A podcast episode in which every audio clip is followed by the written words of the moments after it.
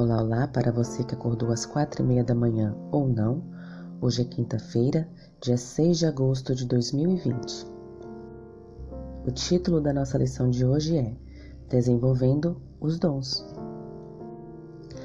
Mãos à Bíblia.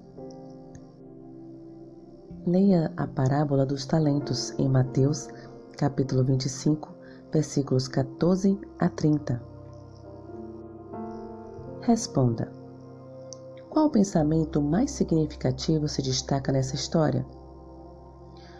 Porque os dois primeiros servos foram elogiados por Deus e o último servo condenado. O que essa parábola revela sobre o uso de nossos talentos? Observe especialmente Mateus capítulo 25, versículo 29. O mestre deu a cada servo talentos de acordo com a própria capacidade deles. Cada indivíduo recebeu uma quantidade diferente. Um recebeu cinco talentos, outros dois e o terceiro um. Cada servo teve a possibilidade de escolher como investir ou usar os talentos que lhes foram dados. A parábola tem um ponto crucial. Os talentos que eles receberam não eram deles. Pertenciam a outra pessoa que lhes tinha dado a incumbência de administrá-los. A preocupação do mestre não era quem tinha talentos superiores ou inferiores. O importante não era quantos talentos cada um tinha. O essencial era saber o que cada um tinha feito com o que havia recebido. Paulo abordou a questão desta maneira, aspas, Se há boa vontade, será aceita conforme o que o homem tem e não segundo o que ele não tem. Fecha aspas.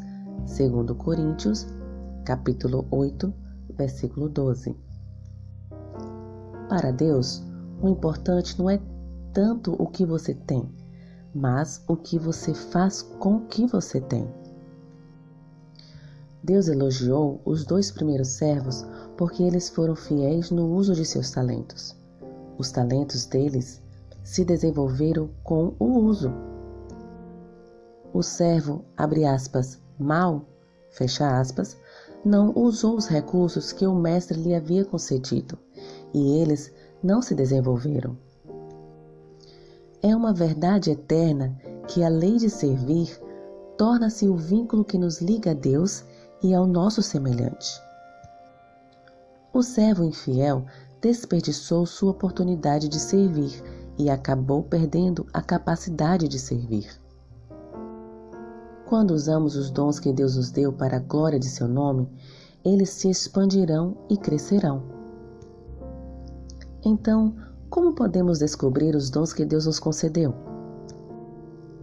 Humildemente, Ore para que Ele revele as áreas em que deseja que você sirva no ministério.